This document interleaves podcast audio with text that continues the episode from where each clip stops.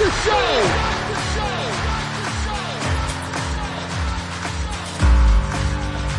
You have all made it to the dance. You have all made it, made it, made it. Start the show. Coming to you from the X Axis, it's John of All Trades with your host, John X. Welcome, welcome, welcome to the John of All Trades podcast, episode 245. I'm your host, John X. Thank you for joining us. Glad to have you back once again. How you doing? How you holding up? How you hanging in there? How is it not leaving your house? Because I see you online, and I see you freaked out, and I see you lonely, and I see the weird Brady Bunch style grid photos of your happy hour, and I feel you. I do. I don't feel you intensely, but I feel you. Because I realized recently that I am something of a socialization camel. And what that means for those of you who can't divine the meaning from my clever little turn of phrase is that I can go long stretches without extensive socialization. That's a weird thing to realize. And I remember when Kristen and I were talking about having kids, I thought, you know what? Maybe it's time we make our own people. Now that comes with its own sort of risk. My kids have been in here too long. I think they're tired of our energy. I think they're tired of each other's energy. And I think they're tired of not going anywhere. And if I can say one thing, it's that it's tough not going anywhere with them. Now, granted, I live in this big, beautiful house with a giant driveway, a yard. The neighbor's driveway, they're out of town, so my kids have been riding their scooters and bikes up and down that. That's been lovely. Generally, we're having a pretty good time, but this is a lot of work. This is a lot of parenting. So when I say I feel you, I feel you because there's no change in energy. All I'm doing anymore is working, parenting, and teaching, it feels like. And that's tough, man. That is indeed tough. And it's interesting because I'm living in a world of audio. As I think I've mentioned before, I'm producing not only this podcast weekly, but I've got three others that I am producing remotely. And those air, you know, with staggered varying schedules, but it's still a lot of audio. It's a lot of time to spend by yourself with big chunks of audio. But I will say this podcasts are one of the best ways of losing yourself in a conversation, of connecting with people remotely. If you're listening to two interesting people have an interesting chat, that can take you away for a minute. And so I'm proud of what I do. And I'm happy to bring this content to you and the content for the great organizations and people that I work for to produce podcasts for them. So if you know a business, maybe you have a business and you're looking to continue your content pipeline, putting good stuff out there, connecting with the people who need to hear from you, hit me up. I can produce you a podcast from scratch. I can do it from the comfort of my own office. And I can do it at a pretty attractive price in terms of everything that I will deliver to you. So hit up Deft Communications, D-E-F-T-C-O-M dot U-S. My email is john at deftcom.us. That's J-O-N at D-E-F-T-C-O-M dot U-S. One of the other reasons I'm not going out, you can probably hear it, allergy attack. What a time for an allergy attack, right? My eyes will not stop watering. My throat is scratchy. My nose is running. These are not coronavirus symptoms. Let me remind you of that. I took my temperature this morning. You know what it was? 96.3. So I think I'm okay there. But that's not to say that going out and having the potential to sneeze or when I'm itching my eyes constantly, that's just bad form. So I've been staying home.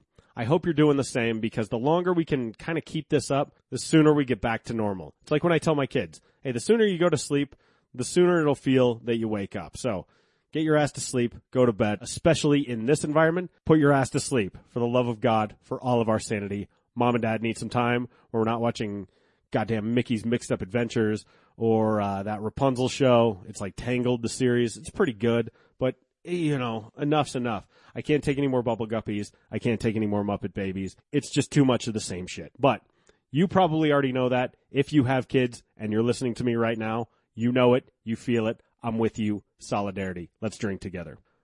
That's not why we're here today. We are here because I've got James Lane on the podcast. And how do I classify him? He's a podcaster. He's a radio host. He fronts a punk band. He's got a solo act called Pelvis Presley. He's an actor. He's visited all 50 states before the age of 30. And oh yeah, he was a guest on The Price is Right. So we had plenty to talk about. And this conversation kind of goes all over the place. It's just a nice chat between two people who haven't been friends before, but are now. Look at that. Coronavirus bringing people together. I put out the call for new guests and he hit me up through the Facebook page. So if you want to hit me up, another way to do that, I mentioned the email address, john at deftcom.us. hit me up through the socials.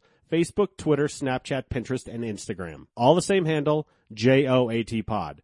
I will see it if you do it on Facebook or Twitter, sometimes Instagram, probably not Snapchat or Pinterest. But James and I talk music. We talk Westword Underground Music Showcase. We talk professional wrestling. It turns out he's a fellow pro wrestling nerd, which is always a treat. We talk travel. We talk about how he grew up in poverty but clawed his way out of it. It's an amazing chat. He's a terrific dude. He's got great stories to tell. And for a good chunk of it, I just kind of get out of the way and let him tell these stories because I liked hearing them. You know, this is a guy who's clearly got something to say. He's got a lot of life experience under his belt. And you know what? I feel lucky and privileged enough to be able to bring it to you. So sometimes I don't have to do a ton of work. You'll hear a lot from me in the wrestling section, as you might imagine. But otherwise, I'm kind of just letting James tell his story. And so we go a little bit long, and that's okay too. I think we have the time. Also, be sure to stick around all the way to the end of this episode because I've got some special bonus content for you. James's band, The Shaky Experience, has a new single called Earthquake Hands. I'm going to put it on the back end of this episode. So listen to the interview, listen to the outro, and then I'll introduce it and the song will just start. So fun way to end the episode and big thanks to James for offering to do that. Cool bonus content. I'm always down for that. So be sure to check out the companion blog piece or the show notes for all the links. James has a ton of them. He's got a lot going on, as I mentioned. And so be sure to stay up on his projects. It'll be nice once we're all going to places again. You guys remember places? Places were amazing. Someday we'll all go to places again. And when we do, I recommend checking out James Lane all of his projects, the band, the Shaky Experience, his solo act, Pelvis Presley. Check out his radio show on 92.9 FM. But first, what you should do is listen to episode 245 of the John of All Trades podcast. It's James Lane, man about town, storyteller, cool guy, new friend, a dude I'm going to mosh with, and his episode starts right now.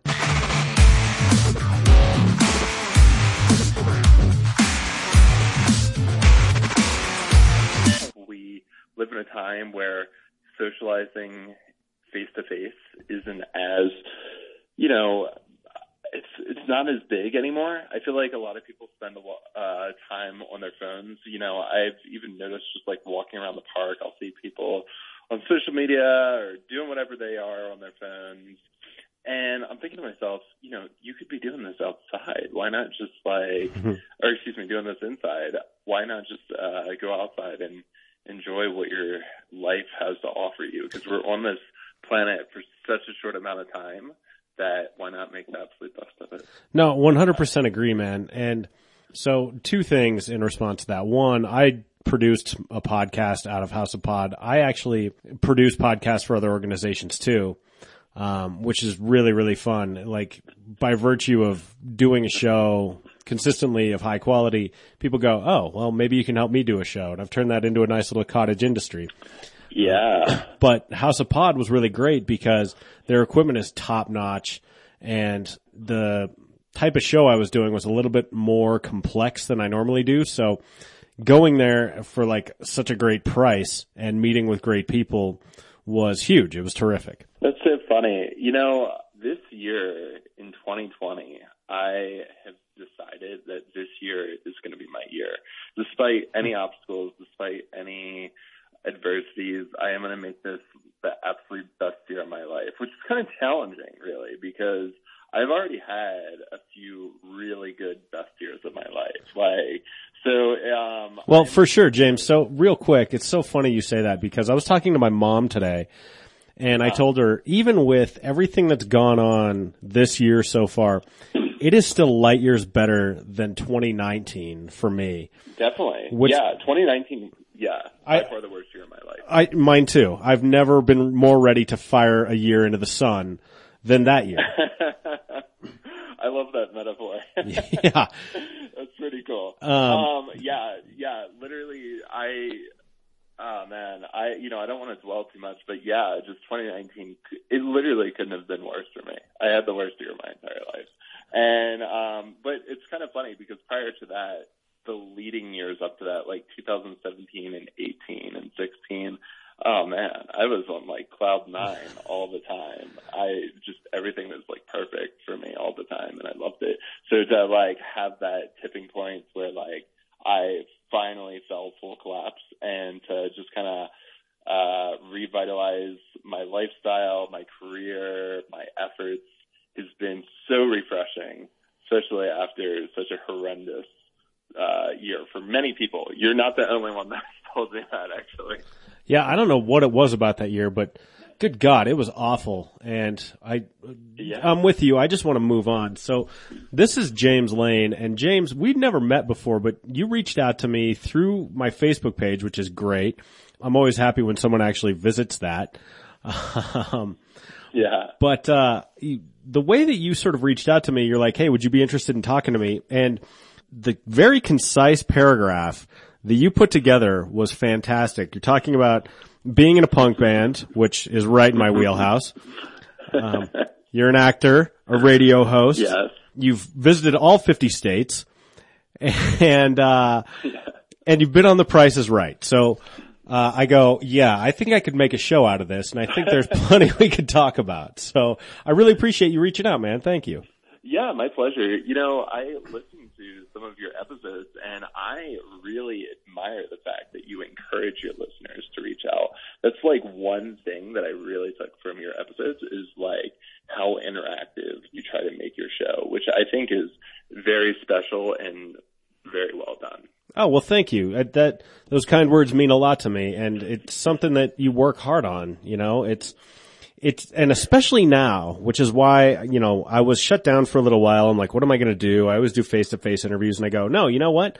I'm producing shows for other organizations. They're doing it remotely. Let's talk to cool people because now Yeah. more than ever, we need connection and we need interesting content that isn't just all virus stuff. Absolutely. Yeah. And I, I think that's pretty cool because it, you know, even seeing people do these live streams on Facebook, Instagram, other platforms has been really exciting, honestly, because it Yeah. shows that our world isn't completely doomed, that artists, creative mindsets, and other types of people are still doing awesome things. We're just doing them online now, which we kind of already have done already, except, you know, a little bit more people interaction, but kind of in a similar scale. Although one thing I will say is talented creative that I admired just very deeply is Jason Heller. He said, when this is over, I am going to dive head first or headlong into a mosh pit. And I thought, yeah, that feels about right. Yes. That sounds perfect. Yeah. I think we all need that. We all need just to be like immersed by lots and lots of people. So I think a mosh pit would be a really good start to that. I think so too. And you know, I always hated that scene in the second Matrix movie where they're doing just like that big rave, you know, down in Zion. Yeah. Um, but now that we're sort of in quarantine and people are already losing their minds, um, from the isolation, I, you know, you'll see people and you're like, it's been four days, you know, like, how, how are you this stir crazy after just four short days? But as I, as I think about that scene, I go, hmm, yeah, I could see where that would be appealing now, where we're all just sort of sweaty and dancing and, you know, like feeling the good vibes. Yeah. Have you ever been to a silent disco or do you know what a silent disco is? I do, and it's not my vibe. Okay, fair enough. Yeah, fair enough. To each their own. Um, I just think it's kind of interesting because, like, I could imagine a live stream silent disco party. There you like, go. Basically, everyone's just jamming out in their house, but like, you know, they have their headphones on and everything like that. They don't want to disturb their roommates or whatever. I don't know. I just, I, I thought that that'd be funny. Actually, that's not bad, and it does. You don't even have to have the headphones on because you don't have to be sending audio at all. It's just everyone dancing. You know, like just tiles on the screen. You know, you could cut in and like look at everyone's weird living rooms. right, yeah. Or, uh, you know, just really enjoy other people's dance moves too. You're like, oh, okay, nice. I'm going to take some tips. You know, and that's like, I'm trying to see like the positive light of different things, uh, especially this year. Uh, just be very optimistic all the time. That's like a trait that I try to carry with myself daily. And I think that although this pandemic is clearly just a travesty, it's, uh, it's horrible, horrific. I still believe that there is some positivity from this, such as I think this makes us more aware as a society of what is important and what uh, our values are. So, you know, prior to us going live on the show here, we were kind of talking a little bit about how a lot of people, you know, spend so much time on their phones and computers and, you know, it's a beautiful day outside. It's like, why not just enjoy the sunlight and, you know, go for a run or do whatever you enjoy doing outside.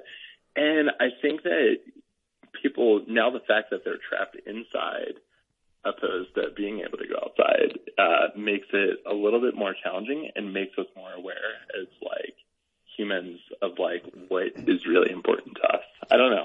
That's that's kind of my perspective. No, I th- I think that's a nice, happy, optimistic view of things, and you know, to been a famous quote on its head. Rahm Emanuel, who used to work for President Obama, said, "Never let a good crisis go to waste." Right? Yes. And that's usually used for more craven kind of ends, you know, more opportunistic and, you know, uh, maybe nefarious types of things. But in this regard, never let a good crisis go to waste. And so maybe we reset our priorities. Maybe we look at the world differently. Maybe we treat each other differently.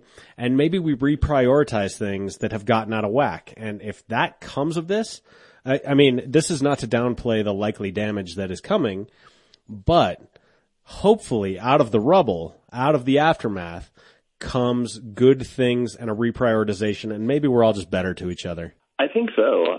I I a hundred percent think so. I agree with that. Um, I just started this book. Actually, I should say I just finished this book. I started a few days ago and now finished it. It's called The Obstacle Is the Way by Ryan Holiday. And basically the book entails just how to look at obstacles through different angles to benefit your life. Yeah. So basically every time an obstacle presents itself, it's actually a blessing. You should love it and be excited that an obstacle has come forth in your life. And I think that I, I really enjoy that because it like carves a path for you. It really shows like that you've overcome all these challenges. You know, you overcome the worst of 2019 and now you're here in 2020 and your podcast is still rolling. People are still tuning in and things are great. So I, I think that that speaks volume and, you know, just the fact that there's a lot of people out there that are freaked out, are worried, but just know that basically, you know, everything in life is temporary. So, you know, enjoy the enjoy the positives and then just kind of like blow off the negative. You know, it reminds me of something you hear from people who've worked in human resources their entire life. And it's Yeah. when someone gets laid off, they usually view it as just this apocalyptic event. You know, what am I going to do? Your short-term struggles tend to overwhelm your consciousness. But something like 90% of people after the fact, like further down the road will say, you know, that layoff was the best thing that ever happened to me because I got out of this job that was unfulfilling, unsatisfying, made me unhappy and put me on a new path. And so again, I'm not downplaying anything that's going on right now and we need to get away from this subject because I promised my listeners we wouldn't dwell on it too much. But Fair enough. but the point is, no matter what happens, use this time to your advantage. Be nimble, be creative, repivot, reprioritize, and hopefully whenever this is done, when, or whenever we return to some sense of more normal, we look better on the other side of it in the long term than we did going into it. Absolutely. John, I, I love your outlook. I feel like we should be friends outside of this podcast. Well, you know what? When, uh, when we're all getting together in real life again, yeah, man, let's get together for beers. But, uh, or a mosh pit scheduling. oh, totally, yeah. Yeah. Well, dude, okay, that's a perfect uh, segue because your band is called the Shaky Experience. that is. And tell me about it. So, like, I I grew up. I'm an old punk, like, so my aesthetic is entirely old punk dad at this point. I haven't decided to go full Jim from Pennywise and wear nothing but black.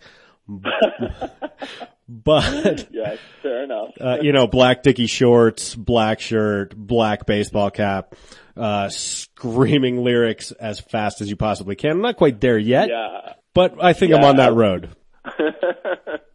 Good. I, I like that. I appreciate that. Yeah. So basically, I am in a band. Yes, we're called the Shaky Experience. Originally from Baltimore, Maryland, which is where me and the other guy, Tom Merrill, my drummer and best friend, is from. And we started in the year 2010. We kind of like started, I think, in his mom's attic, and we were just kind of jamming out, doing our thing, just like two 20 year olds, just having fun. And then we turned 21 we're just drinking beers and partying and going to like the art school and kind of like networking with different students and seeing if we could play their house shows or mm-hmm. their school's festival or whatever the case is.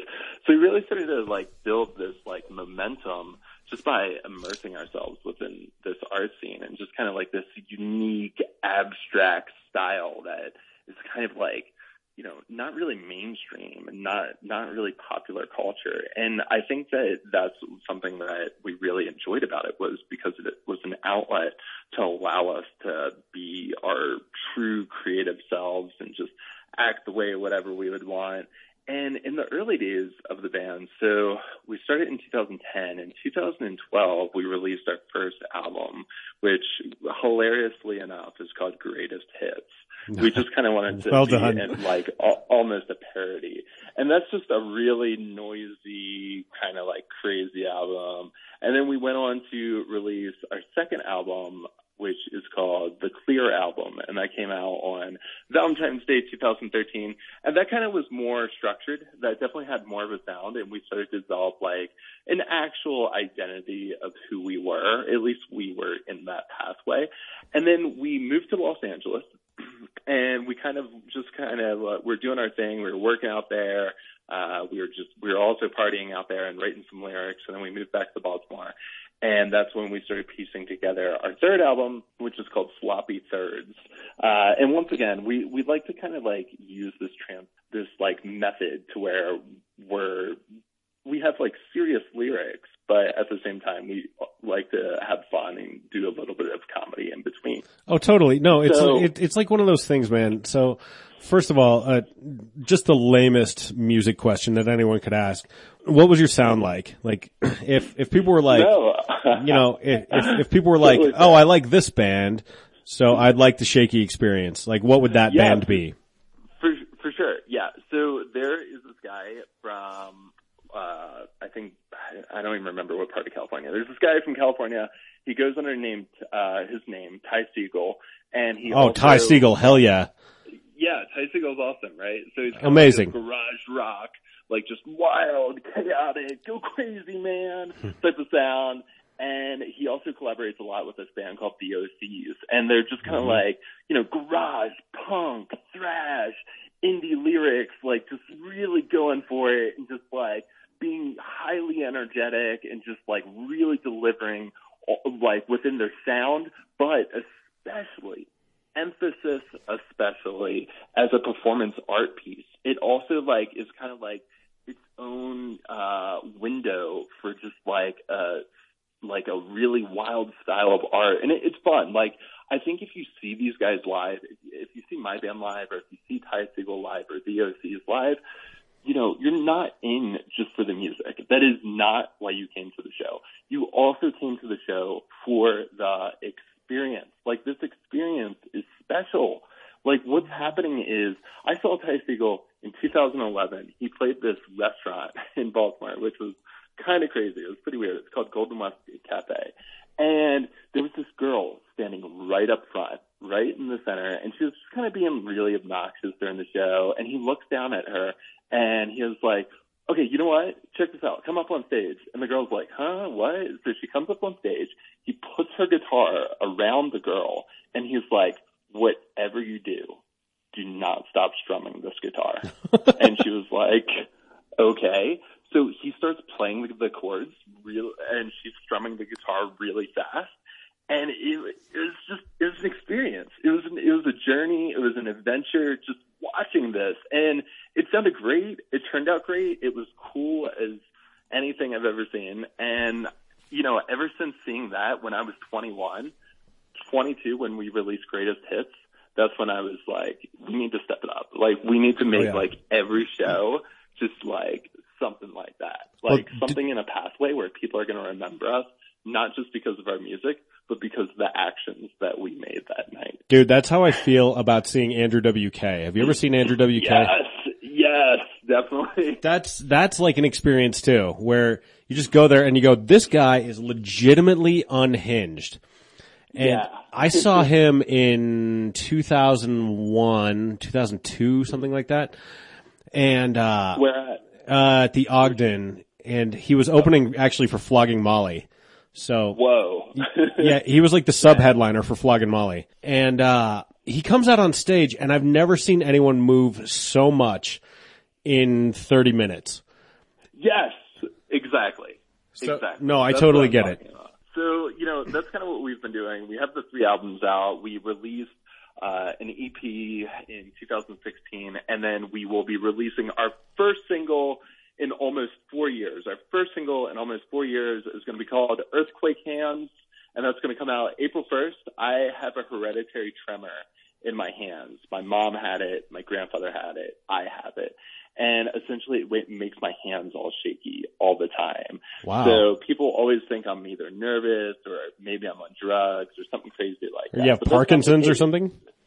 It's similar to it. No, no, that's what I mean. similar. Like pe- people are, people are thinking that maybe like, Yeah. Oh, yeah. Exactly. So, um, yeah. So it's this little tremor, and you know, it's kind of, it's never really bothered me. But you know, sometimes when I meet people, go on dates, whatever the case is, uh, someone's like, "Hey, are you okay? Your hands?" or something like that. And then I just came up with the song title. I was like, you know what? I guess I have earthquake hands. And Nice. that's kind of how the title came to be. And yeah, it's it's a, it's a fun little thing. So we'll be releasing that April first, and then we'll be also releasing a full length in um, this summer, which I'm excited about. So it's cool. It's a it's a it's a fun experience, and I I think that being able to be a musician.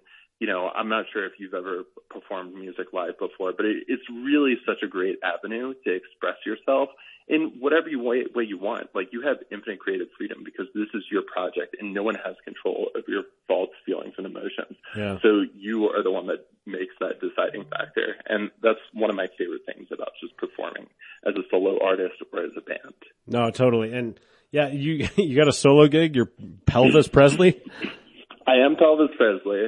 that is who I am. So this story is a little bit more funny. Um, so what happened with that is when the shaky experience, when we moved back from LA to Baltimore, we took a small little hiatus. It really wasn't long at all.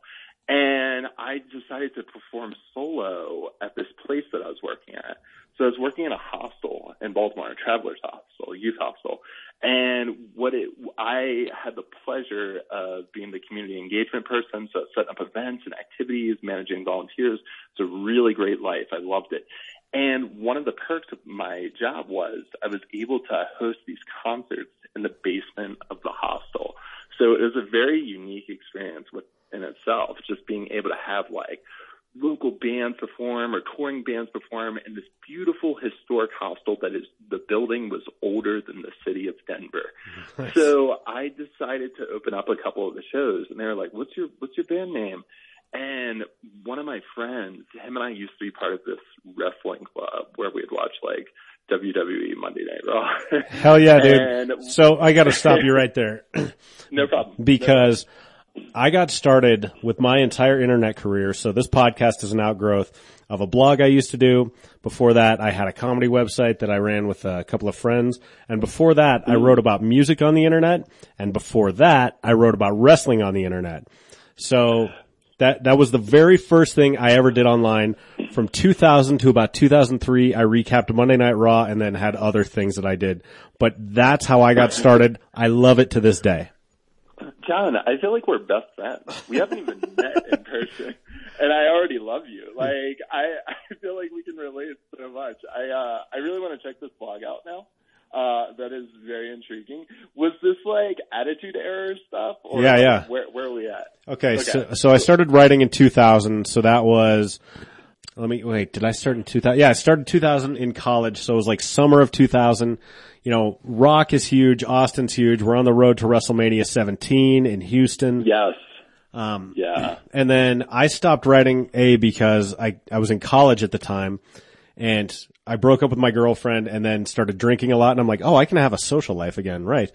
Um, it was that and, and the Triple H and Kane, Katie Vick angle that did me. Oh in. my god, that was so crazy, and the, I see memes about that on the internet. Yeah, yeah. And so I'm like, wow. okay, you know what? I need a break from this. And honest to God, I largely stopped watching until Summer Punk, like so Daniel Bryan, oh, CM Punk. That's yeah, that's yeah, that's literally like anyone that's listening right now. If I can't believe I'm even saying this.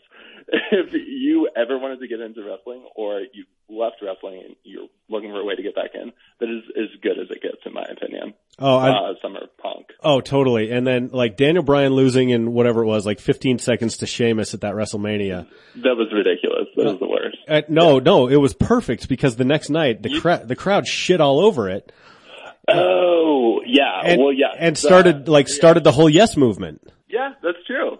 Yeah, that's actually really true. That is, you know, that's funny you say that because it, that kind of was uh, that was a changing moment in WWE. Oh, totally. That really revolutionized wrestling. It was like, hey, indies indies should get the shine too. Indies shouldn't be treated this way. And now we have things like AEW and other promotions. Oh, totally. that are just Rocking it, and I love it. And Um, once I- once Triple H made his own little miniature Ring of Honor in NXT, uh, Yeah. and I I go I started watching again, and I remember it was the Fatal Four Way match between Neville, Tyler Breeze, uh, Sami Zayn, and Tyson Kidd, and I go great lineup. Great totally. lineup. And I go, okay, what is going on down here? And I started like watching the takeovers and then I started watching every week. And seriously, NXT on the network era is some of my favorite wrestling in my entire life. Absolutely. Yeah. Did you see uh the ma- Wow, this conversation has just transformed so much. Did you see the match? Uh, uh, what was it? The night before WrestleMania Takeover, where it was for the first ever. Um, what are they? North American Championship. Oh, totally. The six way ladder match. Yes, that was so much fun. That was literally like the funnest thing to watch. Dude, Um, my wife and I traveled to LA for, uh, N- NXT Takeover War Games in, what was that, 18? And then we went in November of last year to Chicago for War Games again. And it, it was so awesome. And dude, the, the seats that we had in Chicago were the best seats I've ever had because we weren't facing the hard camera. We were actually on the hard camera side. that's pretty great. And so, awesome. yeah, everything is facing towards us. It was amazing. Like what a night. And dude, I, I'll tell you this, like, so it's funny because a lot of, a lot of like punks are into this kind of thing. And I think it's like the DIY ethos and sort of the, the, the creation and pro wrestling is such an unusual lens through which you can view the world because it's where real meets unreal. Yes, And like a like a comic book almost. Right, and they're they're they're inter, and this is going to be too cute by half, but reality and unreality are wrestling with each other constantly. When you're watching professional wrestling, and and you understand it with some level of depth because there's just too many layers to get through, and people want to dismiss it out of hand, and that's their prerogative. But I think they're missing uh, storytelling that has a lot more depth and a lot more to chew on mentally than they want to give it credit for. Absolutely. Yeah, I think the storytelling aspect is one of the things that drives me to continue to enjoy it so much. There's there's so much emotion behind it and it really feels like although, you know, it is fake, it has so much drive behind it and so it, it feels like a legitimate feud between a superhero and a villain fighting each other on television and you get to watch it actually unfold Well- which makes it so much fun Well, one thing I'll say is, like, fake, I think is the wrong term to use, and people will be like, yeah people will go, you know that's fake, right? And I go, you know Robert Downey Jr. is not really Iron Man, right? Like, so it's just a different style of storytelling, and I always like to say it's like Shakespearean in that Yeah. you, you've got people with big wooden masks playing to the back row, and so in Shakespeare's time, that's how they told the story. This is a different style of melodrama being told in a very particular kind of context. Absolutely. I I agree with that. And you know, I think that like going back a little bit to uh, my music, I think that just even the emotion and the drive between, you know, whether it's pop culture like wrestling or comic books or just human interaction, watching like people communicate and seeing like the uh, like different styles and just looking at the angles of like the way that life presents itself really inspires me as a writer, as someone that writes lyrics, writes guitar parts and drums parts. I really take a lot of my my personal writing from just once again the pop culture that is surrounding us. Even something uh, as simple as The Simpsons. Oh, you know, totally. You see what's yeah, you see what's going on in the Simpsons. It's yeah, of course, it sounds a little silly. I'm aware of that, but there there's so much there's so much narrative. There's such there's such a bigger story than just watching a cartoon. There's it's an actual it's it's an actual plot and just following along with it, you're like, wow, I could really write something good out of this. Oh, totally. And you know, some of some of the Elvis Presley lyrics, uh, you know, I could obviously recite them now, but I'm, you know, I rather, you know, if you're interested, you can listen to them on Bandcamp, which is presleypelvis.bandcamp or whatever the case is, or on SoundCloud, Pelvis Presley as well. And I just released a new EP in January, and it's called Hookup Culture 2020 Part One. And the the inspiration that came behind this is kind of the promiscuous behavior of Denver. Denver is a very transit city. So, you know, in my experience, a lot of the relationships don't last too long because everyone is in a constant transit, moving, coming and going. So I wrote an entire EP just about uh, my experience within the dating culture of Denver, which I really enjoy it. I think it's cool that, you know, you get to experience so many different people and really get to outline yourself with a lot of different characters and just personalities. And 303 came out with this article. It said Denver is the worst city in America to find love, but it is one of the best cities in America for dating, which I found really fascinating. And that's kind of like the backstory behind that. And I even had the pleasure of playing this music festival, you know, going into punk bands. This is, this is pretty special here there's this music festival, this annual music festival. It's called the Underground Music Showcase. Oh yeah, dude. Like if if you've Yeah. been if you've been in Denver, you know the Underground Music Showcase. Like uh who was supposed to be there this year? It was someone I really wanted to see. It was like um it's like the Rex Hmm. or someone. Um Yeah, I'm I'm not sure. I'm not sure quite yet. Um, I- yeah, I, I I've seen def I've seen some speculation of just uh, the different lineups and stuff like that. But you know, obviously there's been a there's been a few cancellations, so hopefully it's good.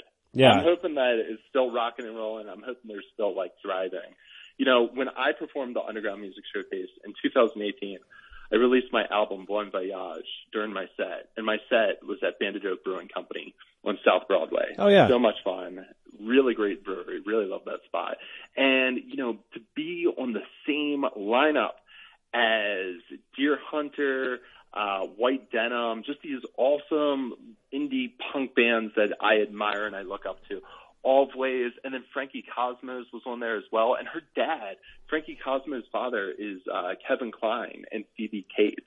So to be on the same lineup as the daughter of Kevin Kline and Phoebe Cates was pretty damn cool in my opinion. So, you know, that that's I, I think that that's one thing that I really appreciate and admire about the city of Denver is how much they care about their arts and culture scene here. Oh. I think that there's so many avenues, so many outlets, Westword 303, also 5280, covering podcasts, uh, music, arts, culture, whatever, you name it, they're doing it. And that's brilliant that they're shining the spotlight on all of us. Oh, dude, totally. And what's funny is I saw Goldfinger at the Gothic Theater in like January.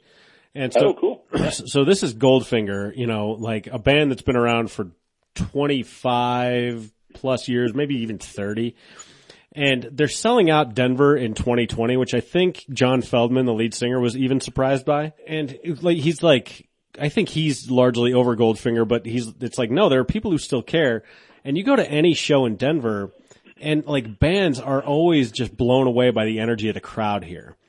And Definitely. like in my history of interviewing, I've interviewed a bunch of them and they all love coming through here. And the hard thing is Denver's pretty isolated. So it's a lot of windshield time between, you know, here and the next venue. The, uh, the other thing I was going to say was the Underground Music Showcase is so awesome because like it's bands that you haven't heard of, but probably will hear before too long. Yeah. And one of the things that frustrates me, so I'm 38 years old, and there are people who are my age, like I'm, you know, I'm not that old yet, but there are people who are like, man, they don't make good music anymore. It's like, what are you, 60? yeah. And like, there's no quicker way to become crustier than to say they don't make good music anymore. It's like, no, you just stopped looking for it. Absolutely. Be- yeah. there- There's there's plenty. There's so much. here in Denver and in general, just generally speaking. There's plenty of great ones. One of my current favorite bands in Denver, they're called Oko Tygra, and basically they sound a lot like The Cure, kind of almost to me. Oh, nice. And you know, they're they're just they're a cool band. Yeah, they're really good. Uh, selling out Hi-Dive and just different like venues around town. And I see a lot of potential for just these local bands as well. You know, it's a discovery festival. What the Underground Music Showcase is, it's a festival of discovery that allows and aligns for different uh, musicians to be discovered through all the attendees. And this this thing is packed. It's it's twenty. I think it's about twenty different places that are designated as venues. So whether they're bars, restaurants, whether they are actual music venues, churches, and then about 200 plus bands perform Yeah. during this weekend. It's kind of like the South by Southwest of Denver or, or Austin City Limits or whatever the case is. So, you know, the fact that Denver, such a new city, uh, one of the, uh, you know, newest cities in the U.S., especially compared to where I'm from in Baltimore, the East Coast, Yeah. is like, has such a drive like this. It's awesome. Really Totally. to. One hundred percent. And I'll just throw in a plug for my favorite local band. It's a ska band called Younger Than Neil. Younger than Neil. Okay. I'll have to check them out. Oh, dude, they're they're badass, and I, like they've actually been on this show too. They're they're amazing. I saw them open for the Bouncing Souls and Mustard Plug. And Oh, nice, dude. Yeah, it was uh it was a fat show, dude. They're killer. Yeah, maybe uh maybe I'll play them on my radio show. You absolutely should, and I know Yeah. I know they would dig that. Um, but okay, so let's transition a little bit because we've talked about music, we've talked about wrestling, both kind of itinerant lifestyles. Both wrestlers and musicians travel around the country. You hear that old cliche, been around the world, haven't seen a thing. That I don't think is the case for you because you've been to all 50 states. You did them all before you were 30, which is an amazing accomplishment. Tell me about that. So visiting all 50 states, wow, that was a journey. So I grew up in poverty. I grew up very poor, and I also grew up just kind of very illiterate. I wasn't aware of many things growing up. I was adopted um, by my biological aunt, and then um, my parents passed, and then you know my aunt eventually passed as well. So you know I I was dealt a pretty difficult hand, but once again, you know just having the mindset that this is actually a blessing because better things are to come, I think really resonates with me. So when I was 18, uh, my best friend Mike, he said he found some tickets where we could go to New York City for twenty dollars. and I was like, "What? Oh man, I don't know. That sounds crazy. It sounds sketchy. I don't even know if that's real." And he was like, "No, there's like these buses that'll take you there. These China buses." And then I was like, "All right." yeah." Oh, dude, the China buses? Whoa. yeah. so uh, when we were 18, uh, we left uh, his dad's house at I think like 4:30 in the morning, and we went to this like bus stop, and we were waiting, and this just this random bus just shows up, and they're like, "Hey, are you guys here to go to New York City?" And I was like, "Holy crap! This this seems like really sketchy and just like strange." I was like, "Yeah." And it was like, all right, we'll get on. And we hop on. We get to New York City. It's about a three and a half hour ride. So I guess we get there at, I don't know, like seven or eight. And we have the whole day and we're just walking around the city and exploring. And it was this really mythical adventure, just like two 18 year olds just running around town. And it was fun. It was such, it was such a fun experience and I became addicted after that. I just I loved I loved what I learned from it. I loved trying different foods that I never tried before because I was I was eating fast food. I grew up on fast food. I grew I didn't even know how to cook or do anything. So Wow. After that, I remember his uh, dad was like, "Hey, I'm driving to Miami. I think to purchase a motorcycle or something. I don't remember what the case was." So we drove down to Miami, and then we eventually, uh, me, my best friend Tom, and my best friend Mike, we all decided to move out to LA together. So we were living in North Hollywood for a while. And then it just kept on happening. Like it just, you know, I kept on finding myself uh, doing road trips across country. I was seeing this girl for almost five years, Kim, and her and I did this amazing, amazing camping journey where we went from Baltimore to Denver, and our drive out here was spectacular. Like we stopped in Pittsburgh, Chicago. We uh, stayed at our friends in Omaha, and then we camped out in Badlands National Park. And that was one of the most wildest experiences of my existence on this planet. We were driving down, down, down, down, and, and it felt like we were getting to the core of the earth. It was just unreal. It was so crazy how far we were driving down. We finally make it. We finally make it to like you know, I guess what the designated camping area may have been at one point. um, and, uh, you know, we're, we're trying to set up, uh, we're trying to set up tents here and it was too windy. It just felt like this kind of like cave, this wind cave just constantly blowing. And I'm like, oh man, yeah, let's just camp in the car. So it's me, Kim, and our dog Bailey. And it starts raining and thundering and lightning and it's just absolutely chaotic. And I'm like, holy crap this is so intense. Like coming from, you know, such a big city like Baltimore or like going around New York or DC, growing up in those areas and then just being out in the middle of nowhere in South Dakota in this crazy storm right now. I'm just like, wow. So finally go to sleep. And the next morning I hear my dog making this weird growling sound that I've never heard him make before. And I was like, what is going on? So I look out my window. My our car, our car was surrounded by buffalo, buffalo, like just buffalo were surrounding our car, and I was like, "Holy crap! This is like the craziest thing ever." So we we we made it out, fortunately, and then we camped out in um, Yellowstone, Grand Tetons, uh, Grand Canyon, Arches, Mesa Verde, Rocky Mountain.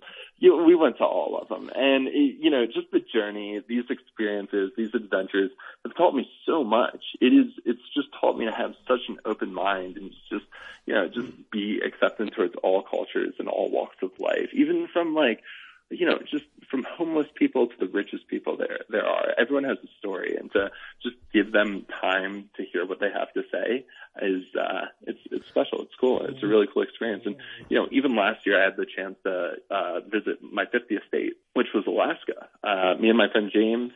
Uh, we met up and uh, we went to uh, Anchorage and we were driving around from um, where was it Talkeetna to um, Seward and we spent a week in Alaska, and it was it was an incredible experience. Going into Denali, we had a run in with a bear while we were out there, which was crazy, and just like I, I love it. I've absolutely loved it, and I've taken this leverage of my life to try to inspire others uh, inspire others that may have not been dealt such a good hand, inspire others that may be impoverished or have a disability or some type of thing that's going on that they feel might prevent them from being able to do these things because that's not true anybody can do this. Like anybody, like no matter what the case is, what the, like whatever it is, um, I truthfully believe that if you put your heart and soul and your mind to something, you can make it a reality. Because if you would have told me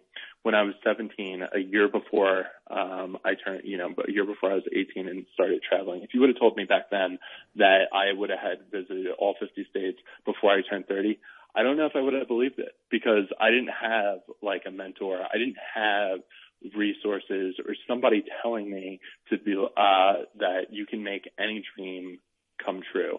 And you know, I hope to be uh, that voice to at least one person. Like, hopefully, one person takes like positive light from this. Oh, totally. And and tra- travel is travel is absolutely transformative. And what you said reminds me of something my wife told me when she started studying abroad. You know, she was on her own for the first time and she's the younger sibling and she'll tell this story. I don't think she'll mind me telling it here, but yeah. she got off the train, didn't know whether to go left or right. And being faced with that without anyone else there, she said, I broke down and I freaked out because mm. I didn't know which way to go because all of a sudden that became a microcosm of what was facing me going ahead and it seemed too big. And I thought, yeah, that is a great way to learn about yourself and exactly what you said. And since this is ostensibly uh, a podcast about people's jobs and employment and things like that, uh, sure. I've got to ask, you know, given all of these different things that you've done and things that you're into and all this travel that you do, what are you doing to support yourself during this time? yeah, absolutely. So um, this one's definitely a fun one to talk about for me. So, fortunately, I was so blessed to start working for um, a chain of hospitals, Hostelling International. And one of the incredible benefits of this organization is it allows you to stay, to request to stay at their other affiliate hostels for free around the world. And they have 4,000 in the world. Jeez. So I would just send out requests to Philly, New York City, DC, Chicago, um, Boston, um, Honolulu, San Francisco, uh, Portland, Seattle, and the requests, uh, pretty much, I'm pretty sure almost all of them got accepted, and they allowed me to stay there for free. So I got really lucky with that. Um, but you know, I think that traveling on a budget is definitely uh, possible. It's you know, hostels are very inexpensive anyway. You could also check out Airbnb. There's also Couchsurfing.org, and uh, Couchsurfing is actually free. It, it seems a little bit odd, I'll admit, like staying on someone's couch, especially if you don't know this person, and you know, it could definitely uh, make someone a little bit feel unsafe. But you know, depending on you know what your deal is, you know, it is it is an option. And I've also, for in terms of jobs, in terms of work, I was doing that for years. I was working for the hostel for a long time, but now I'm actually in radio. So I am a host at 92.9 FM radio here in Denver. And it is a really cool, it's a really cool thing. So basically we are Denver's only all local radio channel. So we only do local music. That's it. And it's it's great because it once again gives that shine and that outlet to all the local musicians to just submit their music, submit their music, and our interns look it over. If they follow the FCC rules and it sounds good, we'll play you. So that that's that's pretty sweet. And the way that I got into radio is actually absolutely crazy. It's it's nuts. So when I first moved out to, here to Denver, I moved here in August 2016, and I stayed here until May 2018, and then I moved back here in July 2019. August 2016, my girlfriend got accepted into grad school here, and I wasn't sure what I was going to do, especially since, you know, I had been working in community engagement with the Baltimore Hospital for so long. You know, I just, I really loved my job. I knew it was time to try different things, but I wasn't sure what that was going to be quite yet. So I was watching a video on Facebook of this guy that basically was making these flyers around Los Angeles. And the flyers read, Hello, reader. I want to be your friend. And uh, I only charge $10 an hour to be your friend.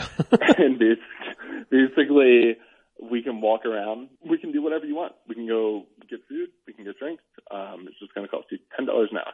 And to me, I was like, that is like the craziest thing. Like people, people are doing that, and like it, it must be working if there, there's a viral video on this. Like that's that's unbelievable. So that inspired me to make my own flyer. And my flyer read, Hello reader, I'm interested in working for you. My background's in marketing and community engagement, but my passion's entertainment. If you have work for me, please email me at, and I hung the flyers up all around Denver and I got emails back. People emailed me about different jobs, different work, different different things. It was it was really it's pretty crazy. And one of the emails I got back was from Met Radio at MSU Denver. So they were like, "Hey, do you have any experience in radio?" And I said I co-hosted a show with a friend a couple of times at a college in Philadelphia, at Drexel University and they said, "Well, you should come in. You know, that that's a pretty ambitious, bold flyer. Like, you know, maybe you have some talent." And I was like, "Yeah, okay, I'll come on by." So I came on by, and they gave me a shot, and I got a show, and that's kind of how I got my start in radio was through MSU's program by making those flyers. And I did that for years. I would reach out to just anyone that I thought had an interesting story. In fact, my first ever guest that I had on my radio show was Tobias Cross and Tobias is was Tobias was the talent buyer at the Underground Music Showcase. Oh yeah, didn't he? Didn't so, he like just leave and move to Austin or something? No, uh, he did just leave, but he actually now works for Red Bull here in Denver. So oh, okay. Fun. Yeah. Um, so Tobias was my first ever guest, and he took me under his wing. When uh, he, him, and I just created this connection, and basically uh, really enjoyed each other, and he just kind of taught me the ropes of the music scene here, the culture here, the art, and everything else. It was like, if you ever need anything, please don't hesitate to contact me. And I'm so grateful for that because I got to cover Westword Music Showcase, Underground Music Showcase, uh, the the Meow Music Festival. Dude, let me tell you, this has given me so much, like uh, more than I could ever dream of, more than I could ever imagine. Basically, whenever a concert comes to town, if a band that I like ever comes to town, I will email their booking agent and ask if I can interview the band and if I can get a press list, get on the guest list to just basically cover the festival and say my thoughts on air. And basically that helped me get this job with uh at 92.9 and yeah, that's kind of like that's kind of my story. So Dude, that it's a fun thing. and it's awesome too because it sort of follows the maxim that, that you would set out, which is why not, right? And one of my guiding principles of my entire life is give people the opportunity to say yes because Yeah. most people will be willing to help you if if you just ask them. Most people are afraid to even ask the question. Like, "Oh, well, what if they say no?" Then you're in the exact same place that you were before. Yeah, that's so true. And so you, you've you've lost nothing. yeah, actually, you you may have lost something just by not even doing it. That's the thing. Totally. Like you could have you could have created a best friend. You could have created uh, maybe your future wife, future uh, you know, Exactly. whatever the case is. Like what, whoever that person is, that person could be so much more than just a colleague. That person could be your forever. Totally. And, So, and why not try? So just like put these crazy flyers up. I'm watching this show right now on AMC called Dispatches from Elsewhere. and, uh, it's great. It starts with him finding this flyer and he tears it, he tears a little tab off of it. And now he's off on this crazy adventure. So that's a great show. And I, I love Jay, we, you mentioned Ty Segall. I love Jason Segel. Oh yeah, Jason Segel. Yeah, he is good. He's a good actor. Yeah. But, uh, it's, it's one of those things. Like I, re- I remember I was going to Grand Junction, like with some friends and we were going to go see Less Than Jake and face to face. And Yeah. I thought to myself, I'm like, oh, it'd be cool to get to interview him. I'm like, well then find their, find their email address and try and interview him, dummy. But here's the thing though. This is what a lot of people I think take for granted. I, I emailed him. I got an email back almost immediately from Vinnie, who was the drummer and chief lyricist there. And he goes, yeah, we'd be down. Like, just here's my cell phone. Let's coordinate as we get closer. And I remember like I got that and then I was filled with panic because I go, oh shit, now I actually have to do this. Like, Yeah, absolutely. I've been there. I've definitely been there. Yeah. it, it's like I love this band. I don't want to brick this interview. And you know, I, I don't want to taint the memory. So I think it's almost easier to be complacent sometimes and go, well, you know what? That would be cool, but maybe, maybe this just lives as a fantasy in my head. But you know, if, if you have honest to God dreams, you owe it to yourself to at least make the overture, put it out there, give people the opportunity to say yes. Absolutely. You know, one thing um, I have taken uh, from my journey here is just like how short life is. You know, um, so I was mentioning, you know, I was adopted, and my my parents uh, they passed. So, you know, my mom she unfortunately passed at the age of thirty. So I Oh, was my. Um, she she had me when she was eighteen, and that's very sad. I'm aware. Yes, um, it's very devastating, but um, the truth of the matter is, it has helped me uh, look through the lens of life as like everything as an opportunity. So, you know, instead of like carrying around all this fear, am I fearful of things? Absolutely. But at the same time, I also am aware that like, you know, I'm 30 right now. I just turned 30 in December. And I think that basically if I don't just try to go for things like this year, 2020, in January, the first few days of the year, I thought to myself, I was like, okay, how am I going to capitalize on this year? What am I going to do that's going to be so special and so cool and so much fun? And I went to, man, I've talked about Facebook so much on this podcast. It's kind of weird. Um, I, uh, I went to Facebook and I went to events, upcoming events, upcoming concerts, and I just looked for bands that maybe I've heard of, maybe I've read a blog about on Pitchfork or some other media outlet. And I was like, you know what? I'm literally just going to reach out to every musician that has like a claim to fame, some type of story that I can basically talk to and hear how they they basically came from nothing to where they are now. And that's what I did. I reached out to Yacht and Yacht, uh, as I was mentioning in the email, they were nominated for a Grammy, a 2020 Grammy. And it was funny. I had them on my show four days, four days before they were at the Grammy Awards Nice. ceremony. And I'm just thinking to myself, how is this even possible? Like, this is crazy. Like, it's all because of this damn flyer I made. Like, who, who gives a shit about that flyer? and it, like, you know, it's just a fucking piece of paper. Can I say that? It's Yeah. just a piece of paper. Like, it's just a piece of paper. Like, and you know, now I'm having this opportunity to interview this band that's at the Grammys, and like, basically, just different uh adventures like that and just like saying to yourself like why not? Like why why not do this? Like you know you look at someone like Steve Jobs just such an innovative mind like someone that like you know he was also adopted as well. And he basically took his his vision and just he didn't settle for anything less. He he had a vision he had a passion and he felt to himself hey you know what I want to revolutionize the world. And now, as I'm talking to you, I'm talking to you through one of Steve Jobs, uh, you know, Right, yeah. the iPhone, you know, and like something like that, I think is very inspirational, and I take that to heart because I think that if um, people really focus on their goals, they're driven, they're determined, they type them in their phone's notepad, they write them down in their journal, they think about them, make it a reality. I mean, you know, my goal at the end of the at the end of the day, what I would like to accomplish within my lifetime, I have a few. One is I would absolutely love to inspire at least one person, at least make one person's life and one person's journey a little bit better than what it was yesterday. Two, I would love to be wealthy enough to donate an endless amount of money to animal shelters. because Nice. I'm just a huge lover of cats and dogs, honestly. Um, and then three, finally, I personally would just really want to not have to work for the man the rest of my life, right? Because like, you know, once again, we're on this planet for such a short amount of time. I just can't understand the psychology, the ideology behind having to slave away. And I respect it. I respect everyone that works full time. I respect everyone that works part time.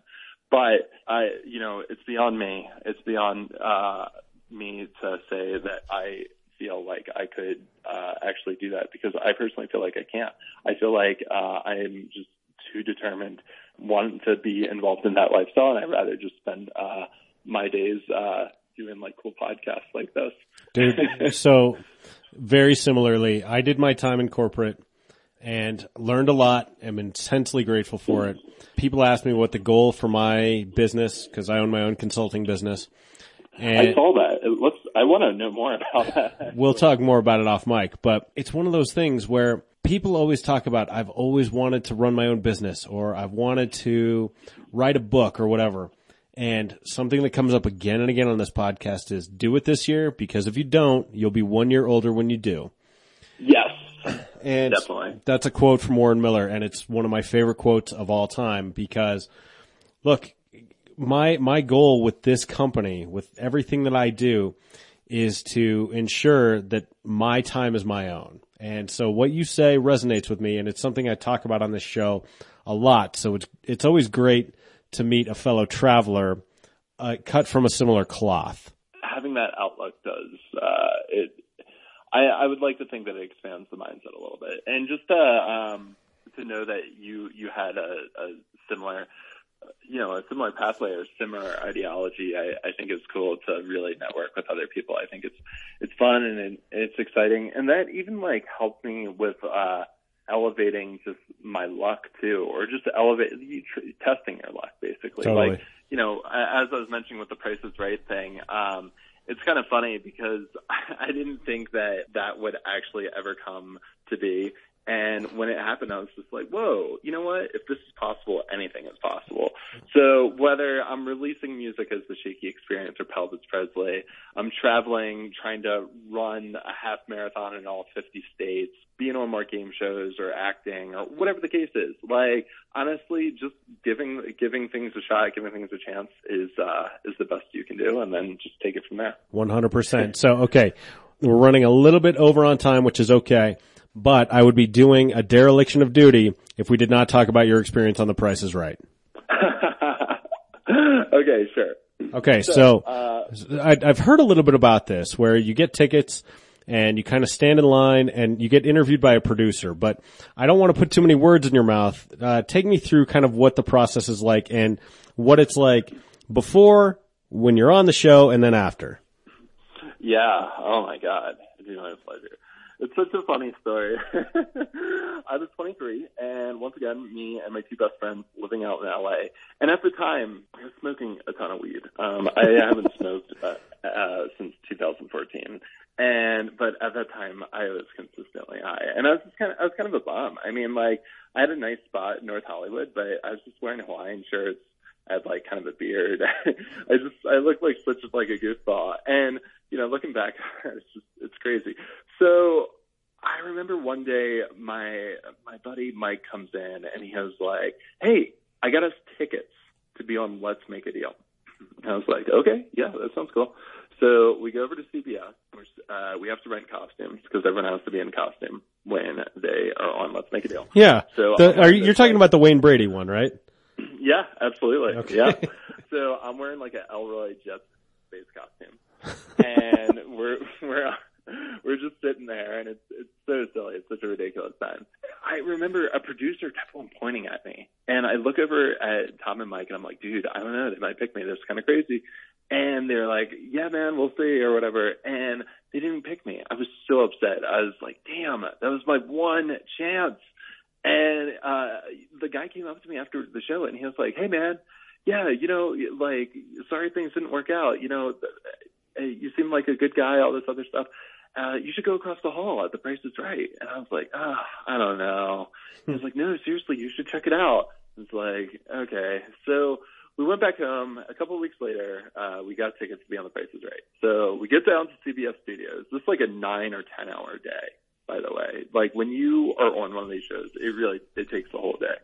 So we're down at CBS, and the auditioner interviews everybody. He just comes up to everybody, and he was like, "Hey, so tell me about you. Tell me your tell me your situation, all this other stuff. What's what stands out about you?" I don't even remember what I said. I think I said I was writing a book, which I still am in that process. Yeah, right.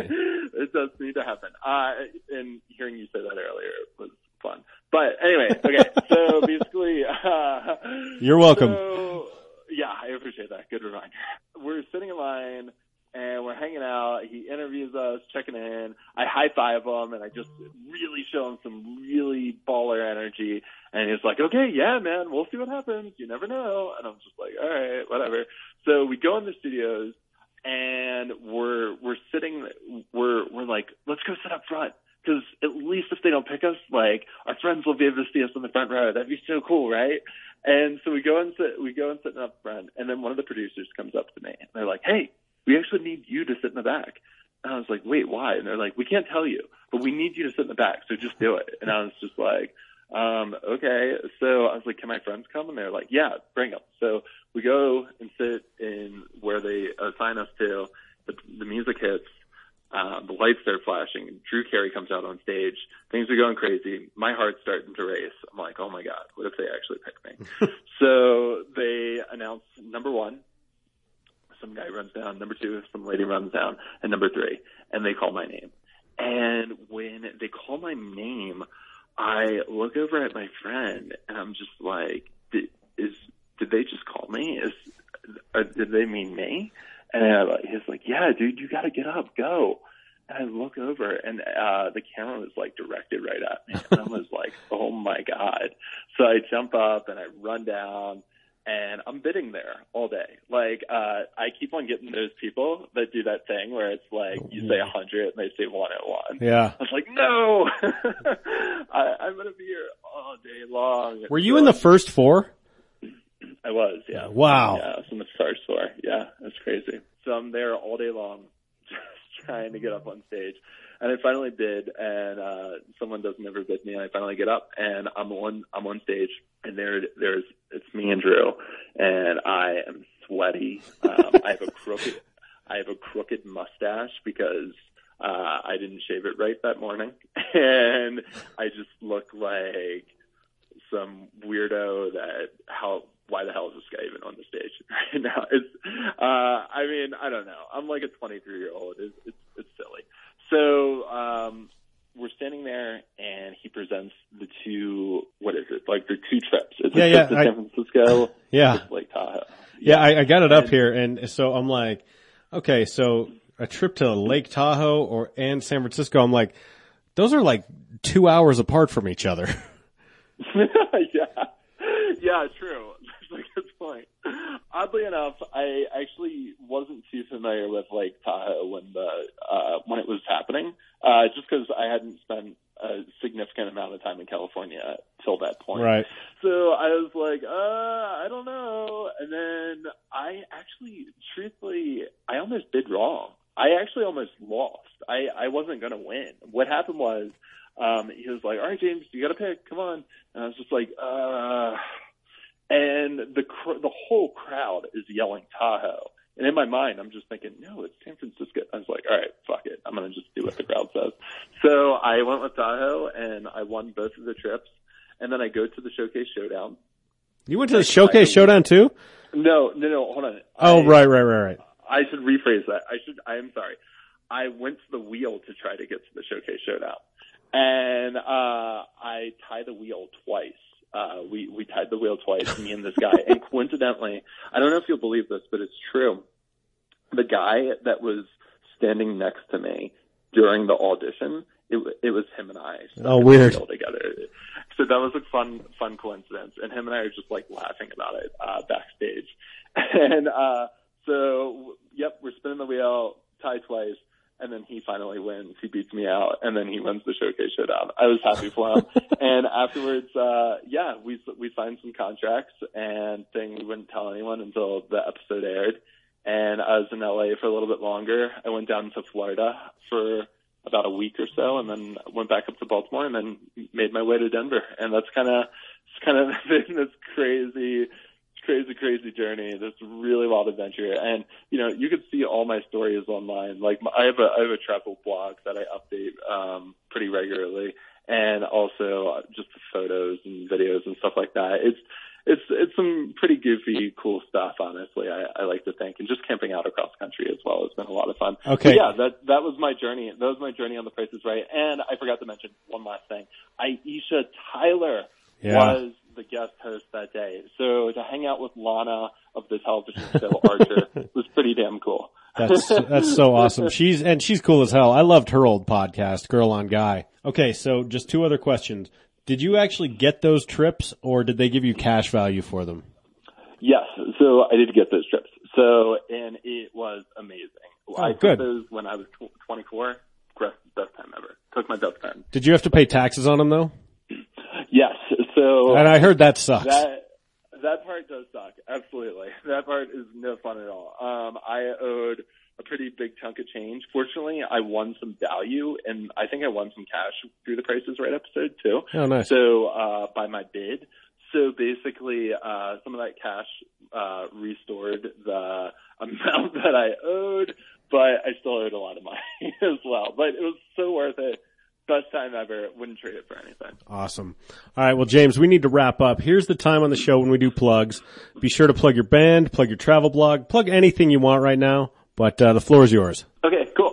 Well, uh, for starters, I want to thank everyone for tuning in. I am so grateful. It doesn't matter who you are. I'm so grateful for your time. And you can find me at James Lane, 1989 on Instagram, at James Lane, Lane with two E's on Twitter. You can find me on Facebook, The Shaky Experience, that's the band. Pelvis Presley, that's another band on Facebook. And then you could also listen to my podcast online. Um, I have a podcast as well, and I'm over at 92.9. The podcast is on Spotify and Apple Podcasts, which is going to be the Shaky Experience Podcast. Not to be confused with the band. Really great interviews over there, and love having some characters. So once again, I really appreciate everyone tuning in, and just absolute blessing. So thank you uh, to the fans and Jon. I really appreciate it. Yeah, absolutely, James. And you know what? Once this is over, we'll get together, we'll hang out, we'll do some moshing, maybe drink some beers.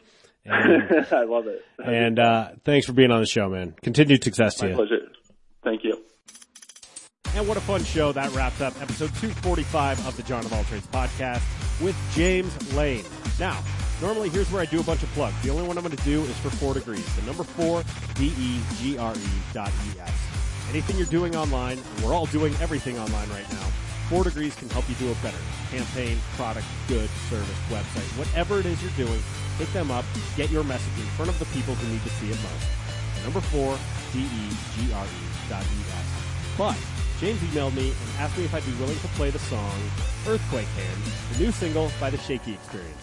And yes, I'd be happy to play that. You know what? We all need some new tunes in our life. So, you can find this song in the companion blog piece at jonofalltrades.us or in the show notes if you're listening on iTunes, Stitcher, or any other podcast platform. And if you're working on something cool, be sure to hit me up. I did that in the intro. The email is jon at deftcom.us, J-O-N at D-E-F-T-C-O-M.us, or you can hit me up on the socials, Facebook, Twitter, Snapchat, Pinterest, or Instagram. All under the same handle, J-O-A-T Pod. But for now, I'm going to turn the floor over to the Shaky Experience. Here's Earthquake Hands, and thanks for listening.